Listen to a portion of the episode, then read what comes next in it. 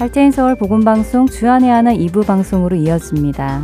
주안의 하나 2부에는 하나님의 은혜를 묵상하는 놀라우신 은혜와 설교, 그리고 빌립보서 성경 공부가 준비되어 있습니다.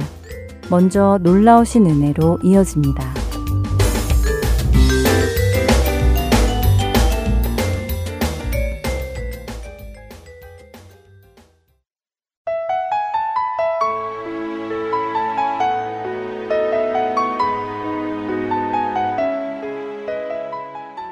애청자 여러분 안녕하세요. 놀라우신 은혜 진행의 김순혜입니다. 지난 한 주 영적 메마름에서 우리의 생수 되시는 예수님께로 나아가는 한 주 되셨지요? 예수님께서는 요한복음 7장 37절에서 39절에 이렇게 선포하셨습니다. 누구든지 목마르거든 내게로 와서 마시라. 나를 믿는 자는 성경의 이름과 같이 그 배에서 생수의 강이 흘러 나오리라 하시니 이는 그를 믿는 자들이 받을 성령을 가리켜 말씀하신 것이라. 예수께서 아직 영광을 받지 않으셨으므로 성령이 아직 그들에게 계시지 아니하시더라. 예수님께서는 성령님께서 생수의 강이라고 하셨습니다. 다른 말로 하면 하나님께서 직접 우리에게 임하신다는 이야기입니다. 하나님께서 우리 삶에 생명이 흐르게 하시고 우리를 새롭게 하시어 다른 이들도 새롭게 되도록 흐르게 하신다는 것입니다. 이것이 예수님께서 요한복음 4장에서 사마리아 여인과 대화 도중에 말씀하신 생명수의 의미입니다. 내가 내게 생명을 주고 너의 가장 깊은 곳에서부터 흘러나오는 그 생명수를 내게 주겠다라고 그녀에게 말씀하신 것이지요. 하지만 사마리아 여인은 아직 예수님께서 말씀하시는 생명수의 의미를 이해하지 못했습니다. 그녀는 그때까지도 예수님의 말씀이 우물의 물을 말씀하고 계시다고 이해하고 있었지요. 그래서 그녀는 계속해서 예수님께 물었습니다. 주여 물기를 그릇도 없고 이 우물은 깊은데 어디서 당신이 그 생수를 얻겠사옵나이까? 우리 조상 야곱이 이 우물을 우리에게 주셨고 또 여기서 자기와 자기 아들들과 짐승이 다 마셨는데 당신이 야곱보다 더 크니이까? 요한복음 4장 11절과 12절의 말씀입니다. 야곱은 유대인들과 사마리아인들의 아주 오래된 조상 중 하나였습니다. 예수님과 사마리아 여인이 대화를 나누던 장소, 그 우물을 그들이 대화하기 몇백 년 전 야곱이 봤습니다.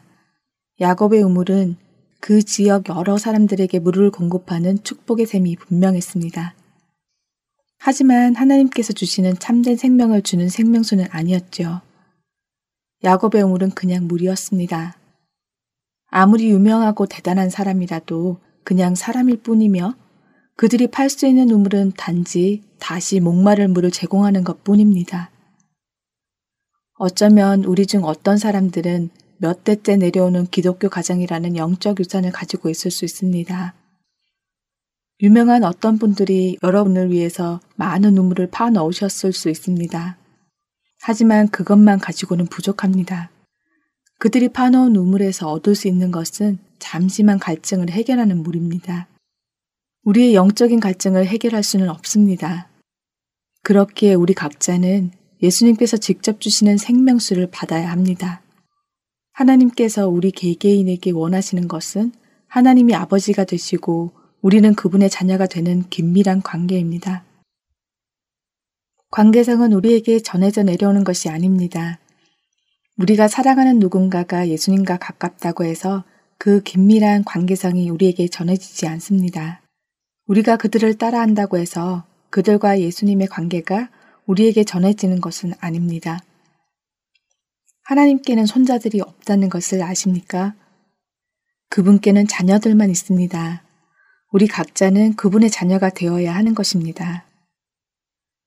예수님은 야곱보다 위대하시며 사람들에게 물을 공급할 수 있도록 우물을 판 그 어떤 사람보다 위대하십니다. 예수님께서는 우리가 우리 조상들이 전해준 영적인 유산만 바라보고 있는 것을 멈추고 그 영적 유산의 근원이 되시는 예수님께 직접 나아오기를 원하십니다. 지금 그 생수의 근원이신 예수님께로 나아가 다시는 목마르지 않는 생명수를 얻는 우리가 되기를 바랍니다. 예수님께서는 이러한 내용을 사마리아 여인에게 설명하십니다. 이 물을 마시는 자마다 다시 목마르려니와 내가 주는 물을 마시는 자는 영원히 목마르지 아니하리니 내가 주는 물은 그 속에서 영생하도록 솟아나는 샘물이 되리라. 여자가 이르되 주여 그런 물을 내게 주사 목마르지도 않고 또 여기 물 기르러 오지도 않게 하옵소서 이르시되 가서 내 남편을 불러오라. 여자가 대답하여 이르되 나는 남편이 없나이다. 요한복음 4장 13절에서 17절 상단의 말씀입니다. 사마리아 여인은 다시 목마르지 않을 그런 물을 마시고 싶어 했습니다. 그래서 예수님께 그 물을 자신에게 달라고 했습니다. 그런 그녀에게 예수님은 느닷없이 남편을 데리고 오라고 하셨습니다. 예수님은 그녀가 달라고 하는 그 물을 주시기 위해 그녀의 상처부터 치유하시기 시작하십니다. 그래서 그녀에게 남편 이야기를 꺼내십니다. 하지만 아직 이 여인은 자신의 상황에 대해 솔직히 말하고 싶지는 않았습니다. 그녀가 지금 당장 남편이 없는 것은 사실이지만 그것은 완전한 진실은 아니었습니다. 사람은 자신에게 있는 상처를 내보이기보다 감추려 합니다. 혹시라도 사람들이 나의 상처, 나의 부끄러운 모습을 보면 피하고 떠나갈까 해서 그렇습니다. 그래서 많은 경우 우리는 진실을 드러내는 것을 꺼려 합니다. 사마리아 여인은 이미 모든 사람들에게서 버림받았습니다. 그래서 정오에 물을 길러 오는 것이었습니다. 그 시간에는 아무도 우물에 없기 때문입니다. 많은 사람들이 버림을 받은 경험이 있고 그로 인해 아픔을 더 이상 안 받고 자신을 지키려고 주위에 벽을 세웁니다. 사람이 자신의 주변에 벽을 세우면 어떤 일이 일어날까요? 시간이 지나면 지날수록 그 벽은 두꺼워지고 높아져서 우리 자신을 외부로부터 완전히 고립시켜 버립니다. 그런데 놀라운 것은 버림받은 아픔을 피하기 위해 쌓아놓은 그 고립의 벽이 주는 아픔이 다른 이들에게서 버려진 아픔보다 더 아프다는 것입니다. 하나님께서는 바로 이러한 벽을 허물어 주시기 원하십니다. 기억하시기 바랍니다. 우리가 다른 이들에게는 버림받았을지라도 하나님께서는 절대 우리를 버리지 않으십니다. 하나님께서는 우리를 그냥 놓고 가시지 않습니다. 주님께서는 이렇게 우리에게 용기를 주십니다. 절대 너를 떠나지 아니하고 버리지 않으리라. 아버지께서 내게 주시는 자는 다 내게로 올 것이요. 내게 오는 자는 내가 결코 내쫓지 아니하리라. 라고요. 여러분 안에는 혹시 상처들과 부끄러운 일들을 다른 이들에게 보이지 않으려 세워놓은 벽이 있지는 않으십니까? 분명히 존재하고 있는 상처임에도 불구하고 그 어느 누구와도 나누지 않으려고 빈틈없는 근거를 만들어 그 안에 넣어두고 계시지는 않는지요. 만일 그러시다면 이제는 그 금고를 열고 그 금고 안에 숨겨두었던 것을 가지고 예수님 앞으로 나가시기 바랍니다. 예수님께서는 여러분의 그 문제를 해결해 주시기 원하십니다. 그래야 여러분이 참된 생수를 얻고 예수님과의 참된 관계 안에 들어갈 수 있기 때문입니다. 여러분을 변화시킬 놀라우신 은혜로 나아가실 수 있는 용기가 여러분 안에 있게 되기를 기도드리며 놀라우신 은혜 오늘 시간 마치겠습니다.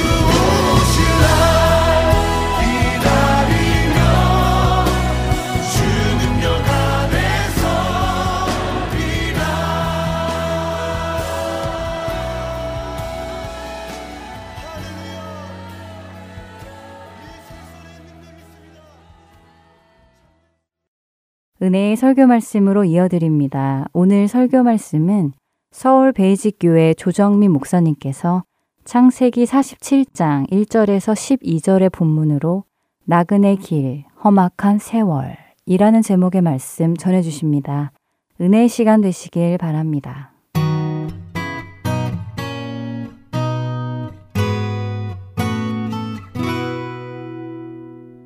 신앙의 길은 성화의 길입니다. 거룩의 길이에요. 반대로 불신앙의 길은 타락의 길입니다. 타락을 한자로 보면 떨어질 타자에다가 떨어질 낙자를 써요. 추락하다는 뜻이죠.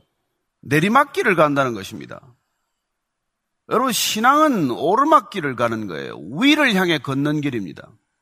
그러나 신앙이 왜 필요합니까? 신앙이 없으면 사람이 자기도 모르게 내려가는 길, 추락하는 길, 타락하는 길을 걷기 때문이에요. 하나님께서 이 야곱을 불러서 이스라엘로 만드는 것처럼 우리를 그냥 내버려 두면 우리는 자연스럽게 타락하는 존재입니다.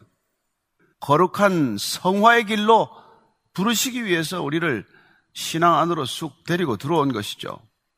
오늘 말씀은 사실 야곱의 신앙이 어디까지 와 있는지를 보여주는 아주 좋은 선례가 되고 본이 되는 얘기예요.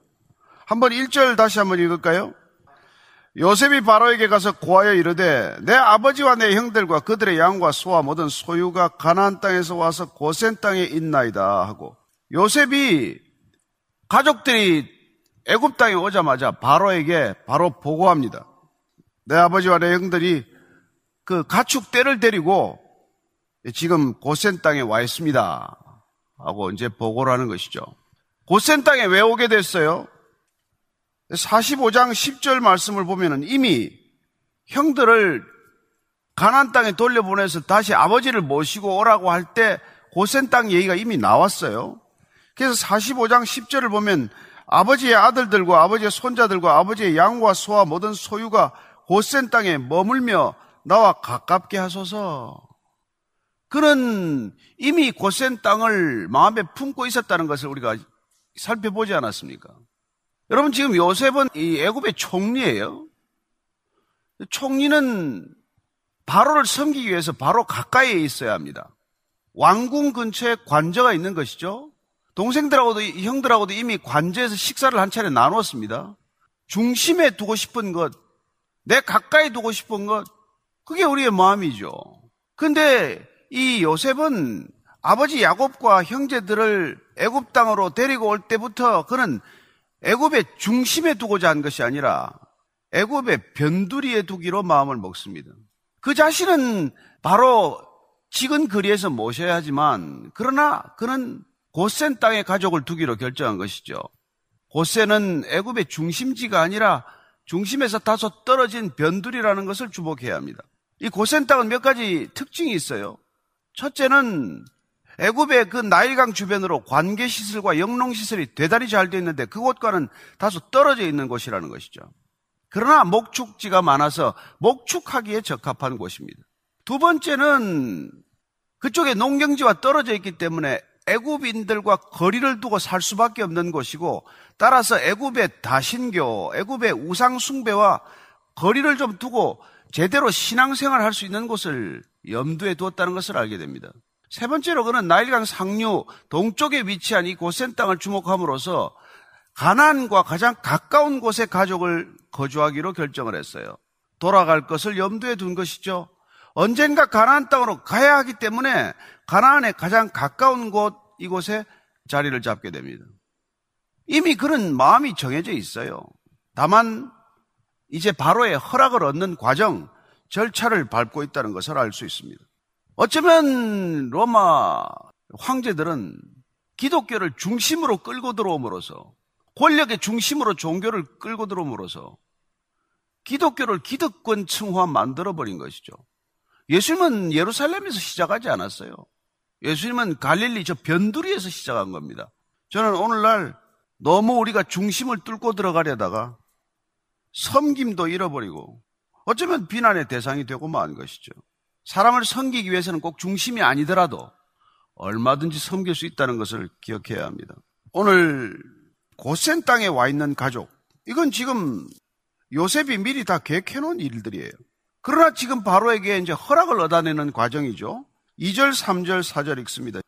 그의 형들 중 다섯 명을 택하여 바로에게 보이니 바로가 요셉의 형들에게 묻되 너희 생업이 무엇이냐? 그들이 바로에게 대답하되 종들은 목자이온데 우리와 선조가 다 그러하니이다 하고 그들이 또 바로에게 꼬아대 가나안 땅에 기근이 심하여 종들의 양떼를 칠 곳이 없기로 종들이 이곳에 거류하고자 왔사오니 원하건대 종들로 고센 땅에 살게 하소서. 그는 지금 형들의 다섯 명을 택해서 데려온 것이죠. 그래서 지금 바로가 형들한테 물어보는 것입니다. 생업이 뭐냐? 뭐 생업이 몰라요. 다 얘기했었는데. 근데 어쨌건 지금 바로는 궁금해서 지금 만난 거예요. 이게 누구 때문에 만난 거예요? 요셉 때문에 만난 것이죠. 요셉이 부탁해서 만난 것이죠. 여러분, 일국의 왕이나 대통령을 누가 주선하느냐, 누가 소개하느냐에 따라 만날 수도 있고 못 만날 수도 있는 거예요. 여러분, 이게 구원의 그림이에요. 어떻게 야곱이나 무슨 형, 그 아들들이 애굽의 바로를 어떻게 만나요? 만날 일이 없죠. 만날 수도 없죠. 불가능한 일이에요. 그러나 요셉 때문에 만난단 말이에요. 요셉이 내 가족이 왔습니다 하는 바람에 호기심을 갖고 만나는 거예요. 목자라는 게 천한 직업이라는 거 다 알고 있는 바로한테 우리는 목자라고 다 사실대로 얘기하는 거예요. 근데 이 누가 지금 얘기하겠어요? 저는 뭐 당연히 유다라고 여러분들 생각할 거예요. 왜냐하면 지 애국 과정을 왔다 갔다 하면서 유다는 지금 가족을 대변하는 입장이 되지 않았습니까? 맏형 노릇을 하는 것이죠. 손해보기로 작심하면 이런 일들이 생긴단 말이에요. 근데 오늘 유다가 이런 얘기를 했다고 가정하면 지혜롭게 얘기하는 걸 보게 돼요. 우리가 왜 왔는가 하니까 가나안 땅에 기근이 심해서 종들이 양 떼를 칠 수가 없어서 이곳에 거류하고자 왔다라고 거류하고자 왔다는 거예요. 이 거류하는 건 잠시 머무르는 거예요. 잠시 체류하는 것을 말합니다. 그러니 우리가 고센 땅에 욕심이 있어 온 것도 아니고 우리가 여기 만년 눌러붙어 있자고 온 것도 아니고 여기 우리가 잠시 기근 때문에 왔습니다. 그러니 형편이 나아지면 우리는 돌아갈 사람들입니다. 하는 뉘앙스가 여기 가려져 있단 말이에요. 따라서 우리를 잠시 고센 땅에 머무르게 해 주십시오. 윤호해 주십시오. 뭐 그런 표현이겠죠.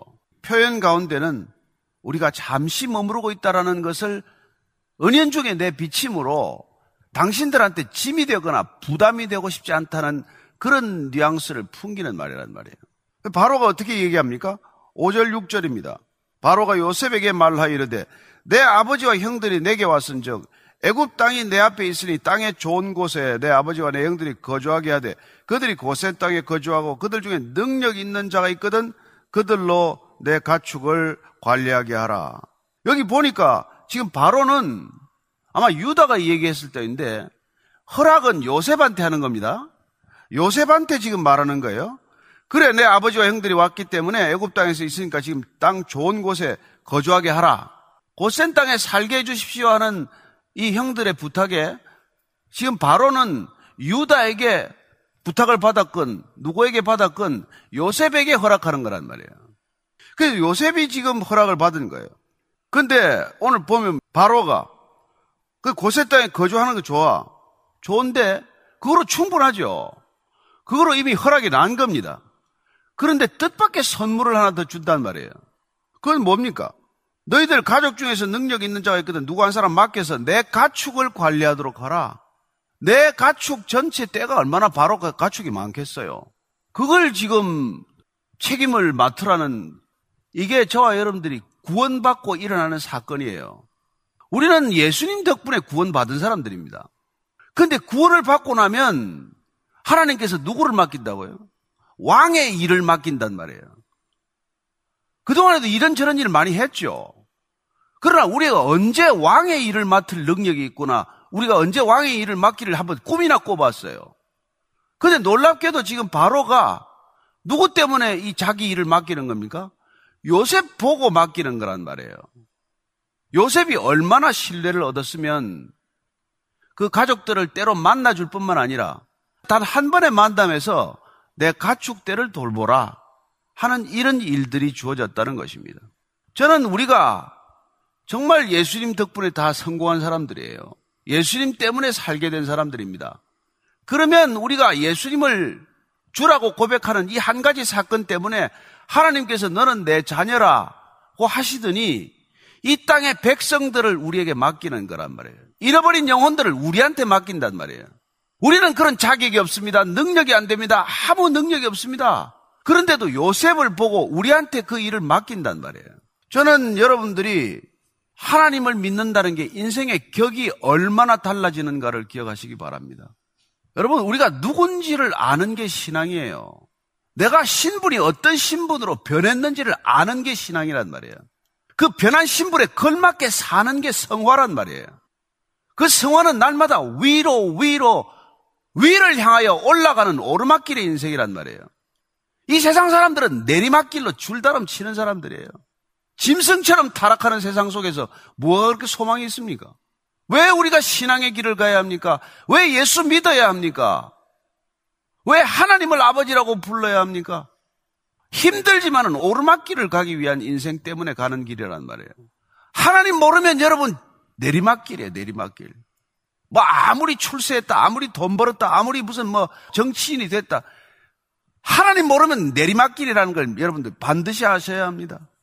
하나님을 믿는다는 것, 그거는 오르막길을 가는 인생이에요. 성화의 길, 거룩의 길, 그건 타락의 길과 정반대의 길이란 말이에요. 그래서 이 형들이 그렇게 찢고 뽑고 싸우고 난리치다가 요셉 동생 하나 잘 만나가지고 하루아침에 우리말로 하면 소위 팔자가 바뀐 거 아닙니까? 완전히 신분이 바뀌어버린 거예요. 왕의 일을 맡은 자가 되었다는 거란 말이에요. 요셉을 신뢰했기 때문에 그 첫 만남에서 그런 결정을 하는 바로를 보게 됩니다. 7절, 8절, 9절, 10절 한번 쭉 읽겠습니다. 시작. 요셉이 자기 아버지 야곱을 인도하여 바로 앞에 서게 하니 야곱이 바로에게 축복하며 바로가 야곱에게 묻되 내 나이가 얼마냐? 야곱이 바로에게 아뢰되 내 나그네 길의 세월이 130년이니이다. 내 나이가 얼마 못 되니 우리 조상의 나그네 길에 연조에 미치지 못하나 험악한 세월을 보내있나이다 하고 야곱이 바로에게 축복하고 그 앞에서 나오니라. 요셉이 형들하고 얘기가 끝난 뒤에 아버지 야곱을 인도에서 세우게 됩니다. 참 지혜로운 순서죠. 대개는 뭐 아버지부터 소개하지 않겠어요? 근데 형들하고 일단 얘기를 매듭을 짓고 아버지 야곱을 이제 바로 앞에 이제 인도한 거죠. 그랬더니 말문을 터기도 전에 야곱이 먼저 입을 떼는 거예요. 야곱이 바로 앞에 서기가 무섭게 바로를 축복하는 거예요. 무슨 이런 일이 있습니까? 바로는 평생에 자기를 만나가지고 먼저 입을 여는 사람도 처음 봤을 거예요. 여러분 윗사람한테 가면 윗사람 입 열기 전에 아랫사람이 말 안 합니다. 그런데 이거 도대체 자기가 바로가 온 세상의 주인이나 마찬가지인데 누가 누구를 축복해야 마땅할 판인데 이 지금 시골 노인이 가나안 땅에서 한 130살 먹은 노인네가 하나 와가지고 자기를 먼저 보자마자 축복을 시작한다? 이게 무슨 이런 일이 있어요? 이게 도대체 그래서 지금 뭐 별로 할 말이 없으니까 나이부터 물어보는 거예요. 이 노인네야, 난 너 나이가 며칠이 도대체? 그랬더니 야곱이 그냥 130살이라고 말하지 않습니다. 내 나그네 길 세월이 130년이다. 내 나그네 길 걸어온 세월이 130년이다. 축복했어요. 하나님께서 우리 바로를 복을 주시길 바랍니다. 이러더니 내 나그네 길을 걸어왔다고 말합니다. 여러분 지금 이 야곱은 믿음의 삶의 본질이 나그네 길이라는 걸 얘기하고 싶은 거란 말이에요. 여러분 신앙은 이 땅에 소망을 둔 길이 아니에요. 본향 찾는 길이에요. 신앙의 핵심은 나그네 길에 있단 말이에요. 이 야곱은 베세바에서 그걸 한 번 더 뼈저리게 느꼈어요. 그런 평생 그래도 뭐 왔다 갔다 하다가 헤브론에서 죽겠다고 결심을 했는데 죽는 자리도 내 마음대로 정해지는 게 아니라는 걸 깨달은 것이죠. 내가 헤브론에서 죽고 싶다고 죽어지는 것도 아니고 또 하나님이 거처를 옮기시면은 애굽 땅에 가서 죽어야 되는구나. 하나님께서 걱정하지 마라. 내 아들이 내 눈을 감게 줄 것이고 넌 돌아오게 될 거야. 여러분, 우리는 이 땅에 소망을 둔 사람들이 아니에요. 신앙의 본질은 나그네 길을 깨닫는 겁니다. 이 인생이 잠시 나그네 인생이라는 걸 알아야 우리가 본향을 더 사모하지 않겠습니까? 모든 것을 다 가지고 있는 바로 앞에서 오늘 이 나그네라는 한마디가 주는 충격과 무게는 상상할 수 없는 말이에요. 인생은 나그네 길입니다. 여러분, 나그네란 주인 노릇 안 하고 사는 사람이에요.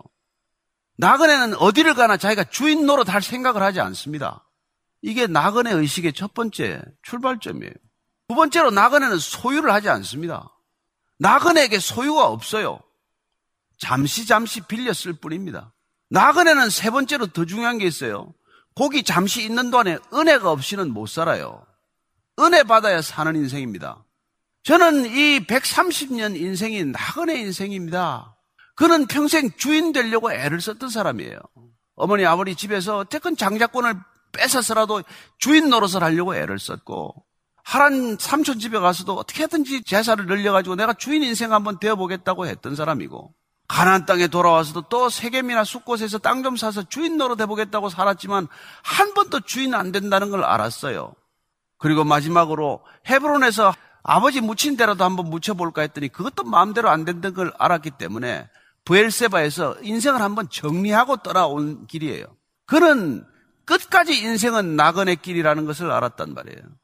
야곱 인생은 나그네 길이라고 하는 이 한마디에 내 신앙에 온전한 무게가 담겨 있다는 것을 우리가 깨달을 수 있습니다. 근데 내 나이가 또 얼마 못 된대요. 우리 조상의 나그네 길 연주에는 안 된다고 말합니다. 아브라함은 175세까지 살았고 아버지 이삭은 180세까지 살았으니까 나는 아직 그 나이가 안 됐다는 얘기죠. 근데 두 번째 그는 인생의 본질, 신앙의 핵심을 담는 또 한 가지 단어를 그는 또 우리에게 또 알려주고 있습니다. 근데 130년의 세월은 험악한 세월이라는 게 험악한 세월. 험악하다는 단어, 이 단어는 원래 히브리 단어가 자주 나오는 단어예요. 나쁘다, 좋지 않다라는 뜻으로 쓰이는 단어예요. 영어 성경 보면 bad 아니면 evil이에요, evil. 근데 이게 힘겨운 인생과 결합이 되면 어렵고 정말 갈 바를 모르는 고난과 고통이 많은 그 인생과 결합이 되면 이 단어는 험악하다는 뜻으로 이렇게 된단 말이에요. 여러분, 인생은 다 험악한 세월을 사는 거예요. 몇 년을 살건 그 인생은 다 험악한 세월인 것입니다. 나그네 길, 이 첫 단어에 다 담지 못한 단어가 험악한 세월 속에 담겨 있다는 것을 우리가 알 수 있다는 것이죠. 내 인생은 험악한 세월이었습니다. 그렇죠. 야곱만큼 뭐 험악한 삶을 살기도 쉽지 않죠. 정말 별아별 일이 다 있지 않았습니까? 입에 담을 수 없는 일들이 많았잖아요. 그런데 도대체 그는 바로를 축복한 이 자리에서 나는 이렇게 험악한 세월 살았다. 이런 표현 잘 안 쓴단 말이에요.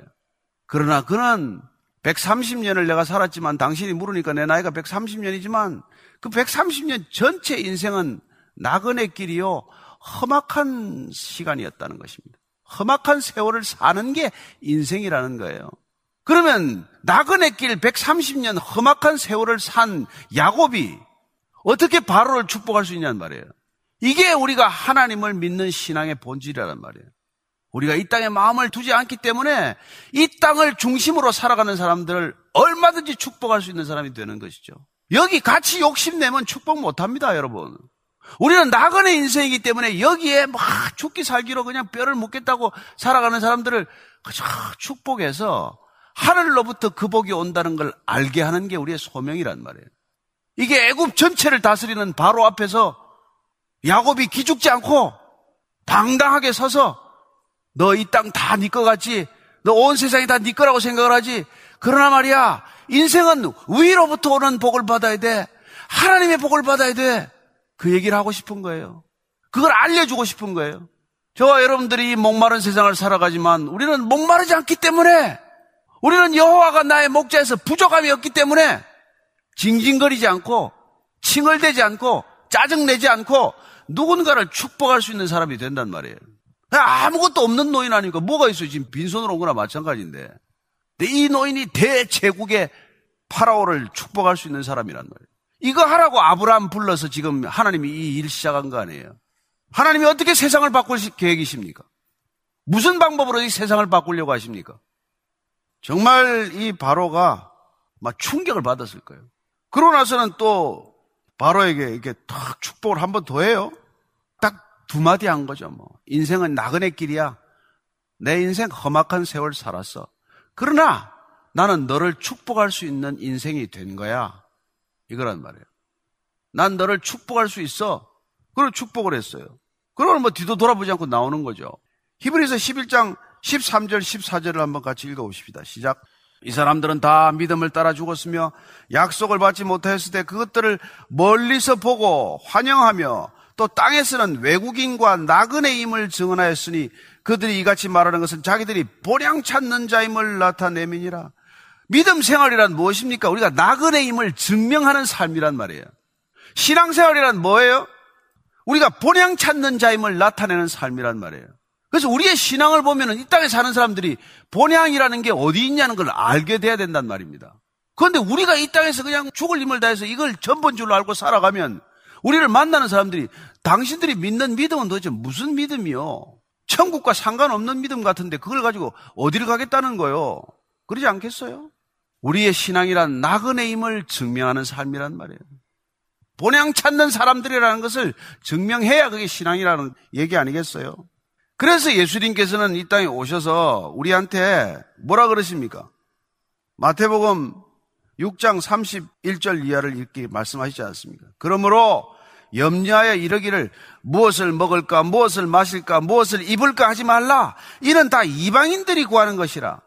너희 하늘 아버지께서 이 모든 것이 너에게 있어야 할 줄을 아시느니라. 그런즉 너희는 먼저 그의 나라와 그의 의를 구하라. 그리하면 이 모든 것을 너에게 더하시리라. 너희들 나그네로 살아가는 동안에 헐벗고 굶주리지 않게 하겠다는 거예요. 필요한 거는 적어도 내가 다 챙겨주겠다. 이게 아버지의 약속이에요. 뭐 호의호식은 힘들겠죠. 화로운 아파트에 사는 건 힘들지 몰라도 적어도 굶겨 죽이지는 않겠다는 약속 아닙니까? 따라서 먼저 그의 나라와 그의 의를 구하는 삶, 이게 본향을 그리워하는 삶이요. 천국을 갈망하는 삶이요. 이 땅에 목마르지 않은 삶이요.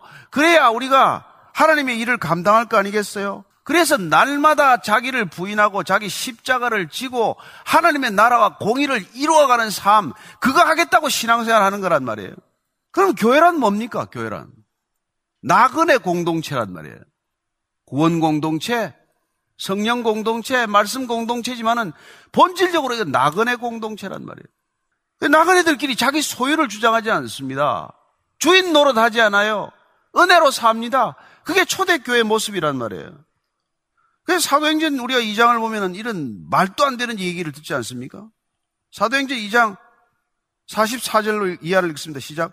믿는 사람이 다 함께 있어 모든 물건을 서로 통용하고 또 재산과 소유를 팔아 각 사람의 필요를 따라 나눠주며 날마다 마음을 같이하여 성전에 모이기를 힘쓰고 집에서 떡을 떼며 기쁨과 순전한 마음으로 음식을 먹고 뭐 이런 일들이 계속 일어나는 거죠.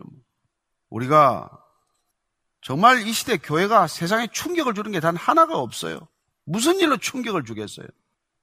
사도 바울이 나그네 공동체의 꼴이 보기 싫어가지고 박해를 하다가 말이죠. 본인이 예수님을 만났어요.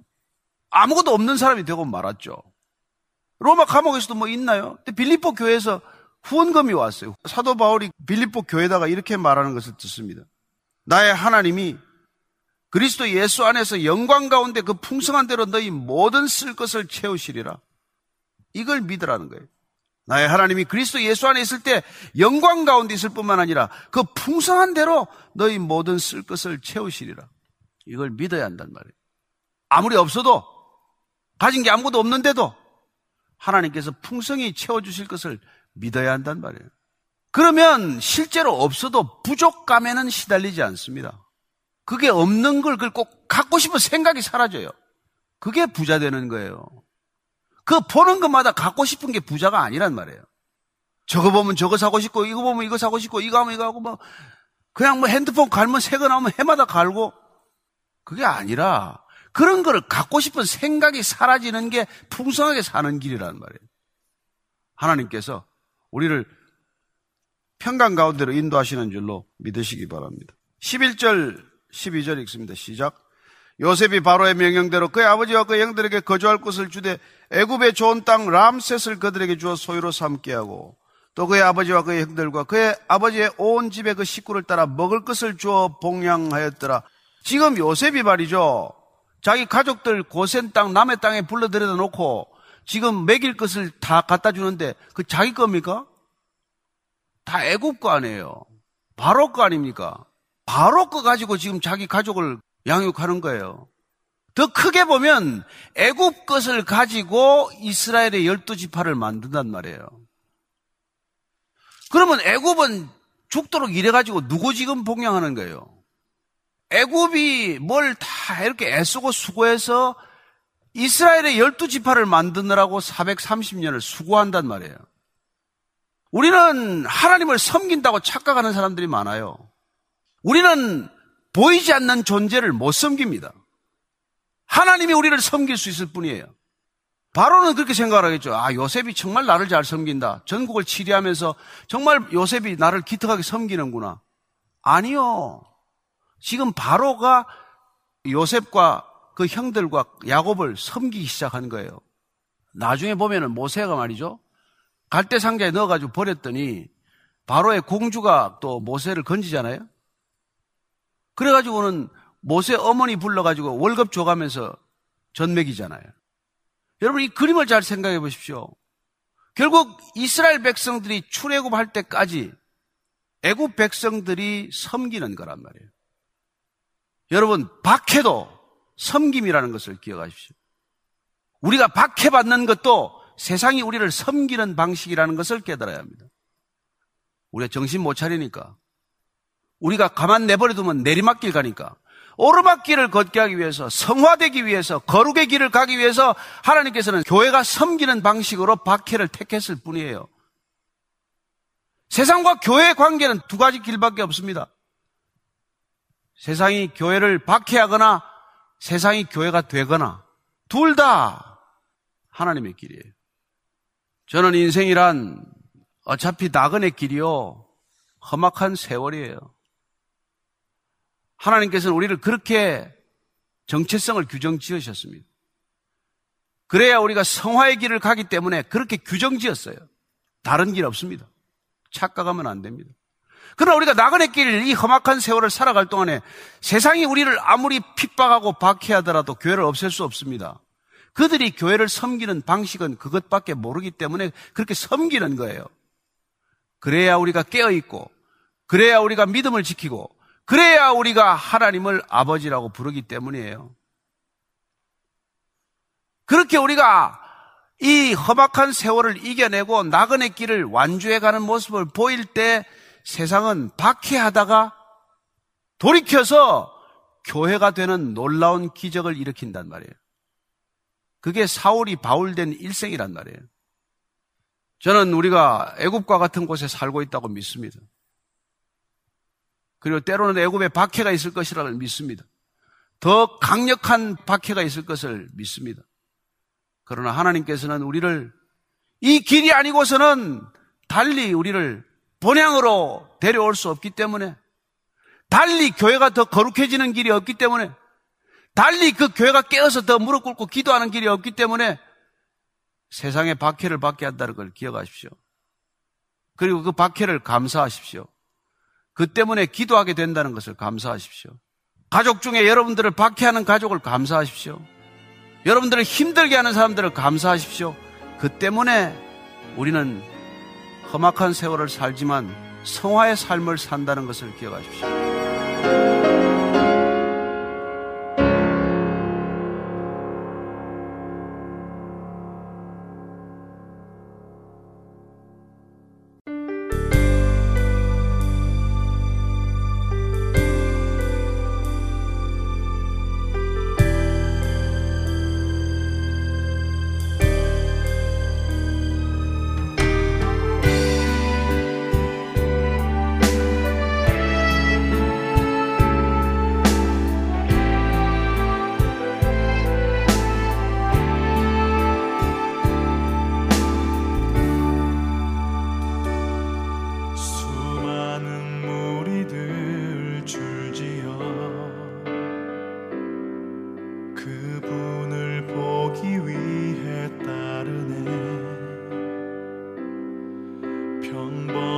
이름 앞에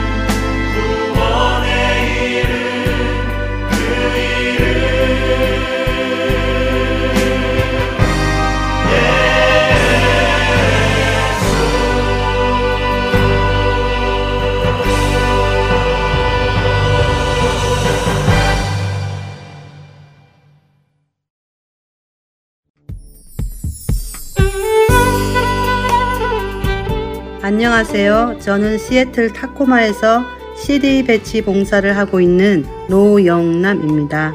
현재 부안마켓과 팔도 식품에 CD를 놓고 있습니다. 이 CD로 많은 이들이 생명을 얻기를 소망합니다. 감사합니다. 안녕하세요. 저는 필라델피아 H마트에 CD를 놓고 관리하고 있는 봉사자 김경애입니다. 복음으로 많은 이들이 구원받기를 소원합니다. 안녕하세요. 저는 버지니아 세너빌 지역에 있는 롯데마트와 H마트에 CD를 놓고 관리하고 있는 봉사자 백경입니다. 복음으로 많은 이들이 구원받기를 소원합니다. 예수 그리스도의 구원의 복음은 복음을 전달받은 사람들을 통해 끊임없이 전해져 갑니다. 여러분도 복음의 전달자가 되실 수 있습니다. 복음 전파 사역에 동참하실 분들은 전화번호 602-866-8999로 연락 주시기 바랍니다.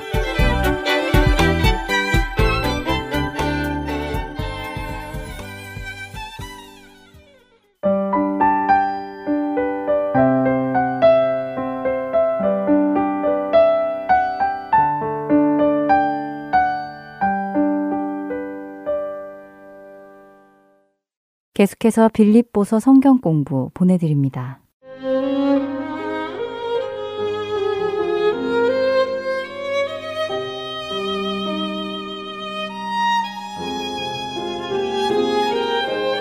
할텐서울 복음방송 청취자 여러분 안녕하세요.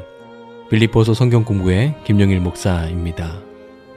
저희는 지난 시간 1장 27절부터 30절까지 말씀을 통해서 하늘 시민의 특징 가운데 첫 번째가 하나 되어 협력하는 것임을 배웠습니다. 오늘 바울은 빌립보서 2장부터 그렇다면 공동체가 어떻게 하나 될 수 있는지 하나됨의 근거 또 하나됨의 방법 그리고 하나됨의 헌신했을 때의 결과에 대해서 알려주고 있습니다. 첫 번째는요, 하나됨의 근거인데요. 그것은 하나님과의 관계 때문이다. 라는 것입니다. 3절 상반절에 이렇게 나옵니다. 아무 일에든지 다툼이나 허영으로 하지 말고. 바울은 아무것도 없는 진공 상태에서 빌립보 교회를 향해서 다툼이나 허영으로 하지 말라고 편지를 쓰는 것이 아닙니다. 다툼이나 허영으로 하지 말라라고 쓴 이유는 지금 빌립보 교회 안에 다툼과 허영이 있기 때문입니다. 빌립보서 성경 공부 1강에서 함께 살펴본 것처럼 빌립보 교회 안에 유력한 두 여성 리더였던 유오디아와 순두계 사이에 갈등이 있었습니다. 바울이 이 갈등을 허영과 다툼이라고 말합니다. 허영은요, 자신을 과대하게 치켜 세우며 평가하는 것입니다. 자신을 과도하게 추켜 세우는 동시에 상대방을 무시했던 것입니다. 그로 인해 공동체 안에 다툼이 일어났습니다. 이런 상황에서 어쩌면 빌립보 교회 성도들은 바울에게 교회 상황을 이렇게 전했을지도 모르겠습니다. 바울 선생님, 우리가 하나 되기에는요, 이미 돌아오지 못할 강을 건넌 것 같습니다. 어쩜 저렇게 자신을 추켜 세우고 우리를 비난하는지 모르겠습니다. 저 사람들 보게 되면요, 이것도 마음에 안 들고 저것도 마음에 안 듭니다. 그런데 어떻게 저 사람들과 하나가 되라는 말씀이십니까? 어떻게 한 마음과 한 뜻을 품으라는 말씀이십니까? 저 사람들을 보면 하나 되지 못할 이유가 수백 가지도 넘습니다. 이런 이유였을까요? 바울은 2장 1절 2절에서 그들이 하나 되어야 할 근거가 상대방과의 관계 때문이 아니라 바로 하나님과의 관계 때문에 있는 것이다 라고 말하는 것입니다. 우리 1절, 2절인데요. 이렇게 나옵니다.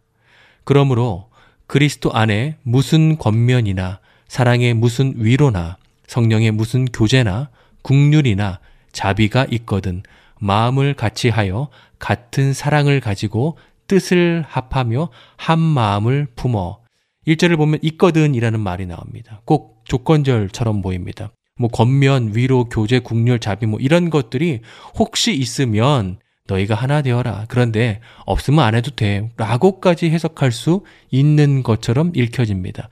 그러나 헬라어 원문의 문법과 문맥을 고려한 바른 번역은요. 있거든이 아니라 있기 때문에입니다.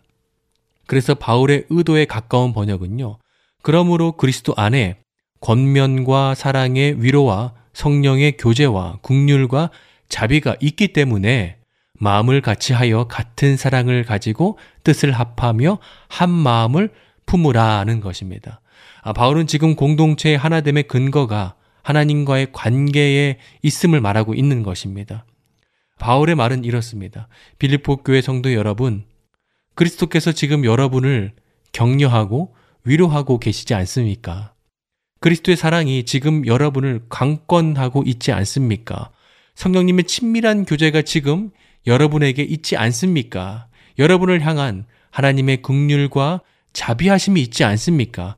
하나 될 근거가 바로 여기에 있습니다. 상대방을 바라보며 하나 될 근거를 찾는 것이 아니라 성삼위일체 하나님과의 관계에서 교회가 하나 될 근거를 찾는 것입니다. 라고 말하는 것입니다. 사랑하는 여러분, 우리가 하나 되어야 할 근거가 어디에 있습니까? 상대방을 바라보면 하나 될 근거를 찾지 못합니다. 오히려요. 하나 되질 못할 근거만 계속 늘어날 뿐입니다. 공동체가 하나 될 근거는 성삼위일체 하나님과의 관계에서 찾는 것입니다. 그리스도의 격려와 위로하심, 성령님의 교제, 하나님의 국률과 자비하심, 그 놀라운 관계를 우리가 날마다 경험하고 있기 때문에 그 힘으로 우리가 공동체에서 하나됨을 위해 노력할 수 있는 것입니다. 어, 이어령 교수님께서 쓰신 책 중에 이어령의 보자기 인문학이라는 책이 있습니다. 이 책을 보면 서양은 박스 문화이고 한국은 보자기 문화라고 말합니다. 서양은 네모난 박스에 뭘 넣습니다. 딱 그 박스 크기만큼만 넣을 수 있습니다. 그 박스에 맞춰야 합니다. 안 맞으면요, 탈락입니다. 그래서 미국에서 지내다 보면 팔리시라는 말을 자주 듣습니다. 우리 규정이 이렇다라는 것이죠. 그 규정에 맞춰야 하고 이 규정에 맞추지 못하면 너는 안 된다라는 것입니다.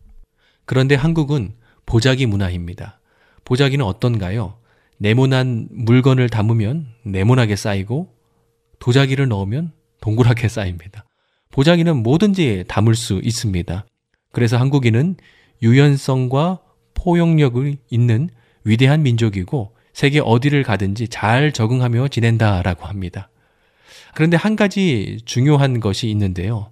보자기가 아무리 모든 것을 싸맬 수 있다라고 해도 물건보다 작으면 싸맬 수가 없습니다. 보자기가 물건보다 커야 합니다. 영적으로 보면요. 우리에게는 문제를 싸맬 수 있는 보자기가 다 있습니다. 동그란 문제도, 네모난 문제도, 납작한 문제도 다 담을 수 있습니다. 그런데 보자기가 작으면요, 물건을 싸맬 수가 없습니다. 그래서 우리는 은혜의 보자기를요, 키워야 합니다. 지금 바울은 바로 이것을 얘기하는 것입니다. 여러분이 상대방을 쳐다보면 공동체가 하나 될 근거를 오히려 찾지 못할 수 있습니다. 그러니 우리는 주님께 나아가야 합니다. 주님께 나아가면 주님께서 베풀어 주시는 격려, 위로, 교제, 국률, 자비하심을 경험할 수 있고 그때 비로소 여러분의 은혜의 보자기가 커질 수 있는 것입니다. 그렇게 되면 어떤 문제도 싸맬 수 있습니다. 사랑하는 여러분, 지쳐 있을 때마다 성삼위 일체 하나님께 나아갑시다. 그분께 나아가면 그분께서 어떤 문제도 싸맬 수 있는 보자기의 사이즈를 은혜로 넓혀 주십니다. 그 은혜를 힘입어 우리는 다시 공동체로 나갈 수 있습니다. 예수님께서 우리를 격려해 주시고 사랑해 주시듯이 우리도 공동체에서 격려하고 사랑할 수 있습니다. 성령님께서 우리 안에서 친밀하게 교제하시듯이 우리도 공동체에서 지체들과 친밀하게 교제할 수 있습니다. 하나님께서 그분의 국률과 자비하심을 날마다 우리에게 주시는 것처럼 우리도 공동체를 향해서 국률과 자비하심을 보일 수 있습니다. 하나됨의 근거를 상대방에게서 찾는 것이 아니라 하나님과의 친밀한 관계에서 찾을 수 있는 저와 우리 모두가 되기를 소망합니다. 두 번째 하나됨의 방법인데요. 그것은 예수님의 마음을 품는 것입니다. 지금까지 바울이 하나됨의 근거를 설명했고 이어서 바울은 하나됨의 방법을 이제 설명하고 있습니다. 우리 3절, 4절인데요. 이렇게 나옵니다.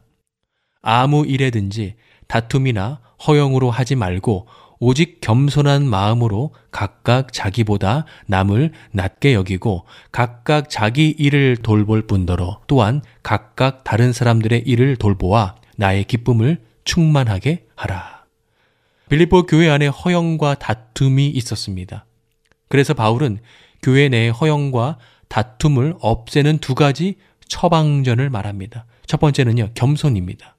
아, 바울은 너희가 허영으로 자신을 과도하게 축혀 세우고 상대방을 업신 여기는 것을 그만두고 겸손한 마음으로 각각 자기보다 남을 높이라고 말하고 있습니다. 그리고 두 번째는 섬김을 말합니다. 바울은 빌립보 성도들이 다툼으로 상대방을 대하고 있는데 주님의 몸 된 교회는 서로 다투는 것이 아니라 다른 사람들의 일을 돌보는 것이다 라고 말합니다. 이어서 바울은 겸손과 섬김의 삶을 사셨던 예수 그리스도의 본을 설명을 하고 있습니다. 5절부터 8절인데요. 이렇게 나옵니다. 너희 안에 이 마음을 품으라. 곧 그리스도 예수의 마음이니 그는 근본 하나님의 본체시나 하나님과 동등됨을 취할 것으로 여기지 아니하시고 오히려 자기를 비워 종의 형체를 가지사 사람들과 같이 되셨고 사람의 모양으로 나타나사 자기를 낮추시고 죽기까지 복종하셨으니 곧 십자가에 죽으심이라. 아, 예수님은 하나님이시죠. 그래서 그분은 하나님의 영광, 하나님의 특권을 모두 가지신 분이십니다. 그러나 예수님은 하나님과 동등됨을 당연하게 생각하지 않으시고 자기를 비우셨습니다. 여기서 비우셨다는 것이요. 헬라어로 케노시스인데요. 이것은 예수님께서 신성을 버리셨다 그런 뜻이 아닙니다. 예수님은 완전한 하나님이시면서 사람이셨죠. 그렇다면 이게 비웠다라는 것이 과연 무엇을 비운 것일까요? 탁월한 신학자인 찰스 라이리 교수님께서는요, 이렇게 설명하십니다. 비우셨다는 것은 예수님께서 하나님보다 못한 존재가 되셨다는 뜻이 아니라 그분이 하나님으로서 누릴 수 있는 속성 가운데 일부를 사용하지 않기로 선택하셨다는 것이다 라고 설명하셨습니다. 인간이신 예수님은 여전히 하나님이셨지만 그분께서 하나님이시기 때문에 누릴 수 있는 하나님의 영광과 속성을 자발적으로 사용하지 않기로 결정하신 것입니다. 그렇게 자기를 낮추시고 십자가까지 가셨습니다. 유대인들은 십자가를 하나님의 저주라고 여겼습니다. 그리고 로마인들은요, 십자가를 그들의 몸뿐만 아니라 생각과 눈과 귀로부터 멀리 해야 할 무서운 것이다 라고 그렇게 여겼습니다. 십자가를 수치와 저주로 여겼던 유대인들. 그리고 십자가는 보고 싶지도 않고 듣고 싶지도 않고 생각하고 싶지도 않다고 말했던 로마인들. 그 수치와 저주와 고통의 십자가로 예수님이 걸어가신 것입니다. 하늘 높은 하나님의 영광의 자리에서 저주의 십자가의 자리까지 낮아지신 것입니다. 왜 하나님이신 예수님이 하나님이 누리셔야 할 모든 영광과 능력과 특권을 사용하지 않기로 하셨습니까? 왜 하나님이신 예수님이 하늘의 영광을 버리고 종이 되기까지 내려오셨습니까? 왜 하나님이신 예수님이 자기를 낮추시고 십자가까지 가셨습니까? 왜 예수님이 죽기까지 복종하셨습니까? 온 인류를 구원의 길로 인도하길 원하셨던 바로 그분의 겸손과 섬김 때문이었습니다. 지금 바울이 이것을 말하고 있는 것입니다. 빌립보 교회 성도 여러분, 예수 그리스도께서 걸어가신 삶을 한번 돌아보십시오. 그분은 모든 영광을 당연히 받으셔야 할 하나님이십니다. 그럼에도 불구하고 예수님은 결코 자신을 축혀 세우지 않으셨습니다. 오히려 자신을 낮추시고 종이 되셨습니다. 그리고 십자가까지 가셔서 죽기까지 복종하셨습니다. 이것이 예수 그리스도의 겸손과 섬김입니다. 바로 여러분 안에 허영과 다툼이 있다는 얘기를 들었습니다. 비립보 교회 성도 여러분, 예수님의 마음을 품으십시오. 그분의 겸손과 섬김의 마음을 품으십시오. 바로 이렇게 말하고 있는 것입니다. 에고라는 적이라는 책이 있습니다. 이 책에서 말하는 에고는요, 심리학자 프로이드가 말한 그 에고를 말하는 것이 아니라요. 바로 자신이 가장 중요한 존재다라고 믿는 건강하지 못한 바로 교만을 말합니다. 저자 라이언 헐리데이는요, 큰 성공을 거둔 후에 순간적으로 실패의 나락으로 떨어지고 말았습니다. 그 원인을 분석하기 위해 오랜 시간 성찰을 했고 그 결과 자신의 에고, 즉 교만이 적이었음을 알게 되었습니다. 그리고 그는 평생 교만과 싸우기 위해 오른팔에 에고는 나의 적이다 라는 문신까지 새깁니다. 교만이 나의 적이다 라는 것을 잊지 않으려는 그의 발버둥이었습니다. 아, 우리가 팔에 문신은 못하더라도 우리 마음판에 이 말은 꼭 새겼으면 좋겠습니다. 교만은 나의 적이다. 찰스 스펄전 목사님이 이런 말씀을 하셨습니다. 하나님이 다른 죄는 손가락으로 다루시지만 교만은 팔을 걷어 붙이고 다루신다. 그만큼 하나님은 교만을 싫어하십니다. 우리는 반드시 주 안에서 겸손해야 합니다. 그리고 겸손과 함께 하나님의 섬김이 우리 마음에 새겨지길 소망합니다. 겸손과 섬김의 길을 먼저 걸어가셨던 그 주님을 바라보시면서 오늘도 예수님의 마음을 품고 겸손과 섬김의 길을 걸어가는 우리 모두가 되기를 소망합니다. 세 번째는요, 하나님의 헌신했을 때의 결과인데요. 하나님의 보상이 있다라는 것입니다. 9에서 11절 우리 함께 읽도록 하겠습니다. 이러므로 하나님이 그를 지극히 높여 모든 이름 위에 뛰어난 이름을 주사 하늘에 있는 자들과 땅에 있는 자들과 땅 아래에 있는 자들로 모든 무릎을 예수의 이름에 꿇게 하시고 모든 입으로 예수 그리스도를 주라 시인하여 하나님 아버지께 영광을 돌리게 하셨느니라. 이러므로는요, 8절까지 상황에 대한 결과를 말하고 있는 것입니다. 하나님이신 예수님께서 사람들을 구원하시기 위해 하늘의 영광의 자리에서 내려오셔서 종의 모습으로 낮추셨고 십자가의 죽음까지 복종하셨습니다. 그 결과가 어떻게 되었는지를 설명하고 있는 것입니다. 9절부터는요, 주어가 바뀝니다. 9절에서의 주어는 바로 하나님이 되십니다. 그리고 하나님께서 놀라운 역전을 일으켜 주십니다. 하나님께서 수치와 고통의 십자가에 매달려 죽으셨던 예수님을요, 지극히 높여 주십니다.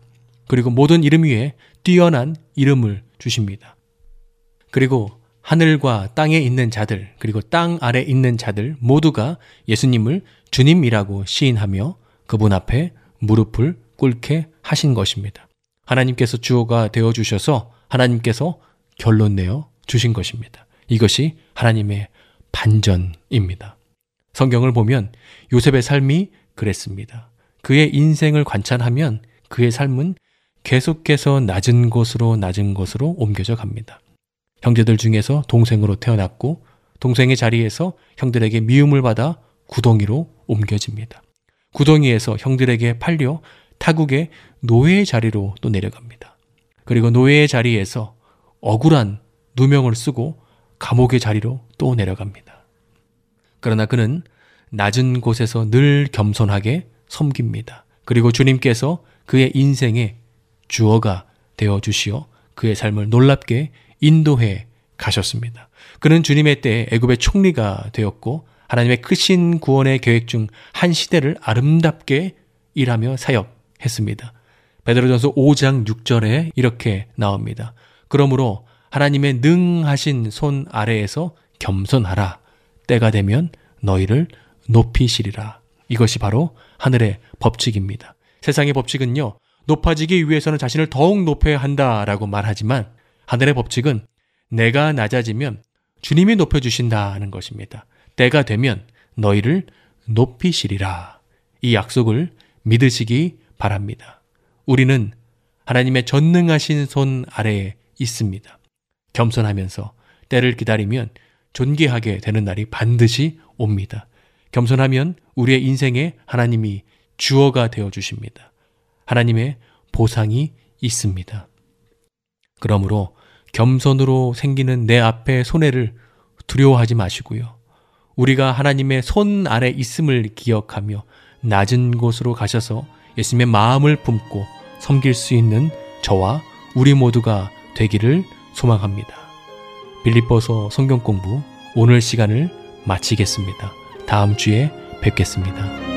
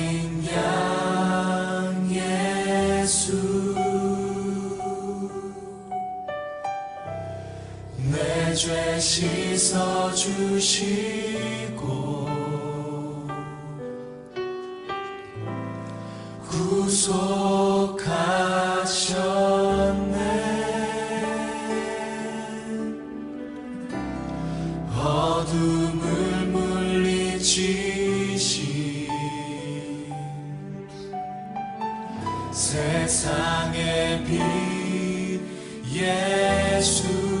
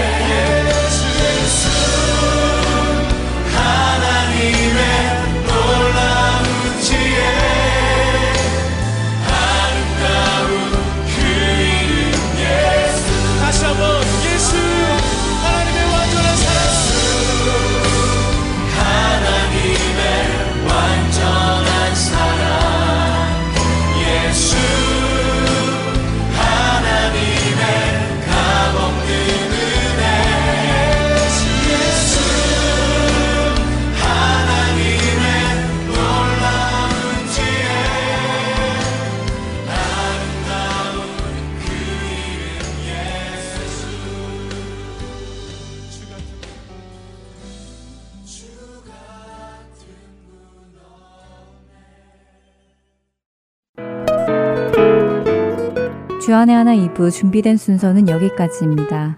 함께 해주신 여러분께 감사드립니다. 다음 시간에 뵙겠습니다. 안녕히 계십시오.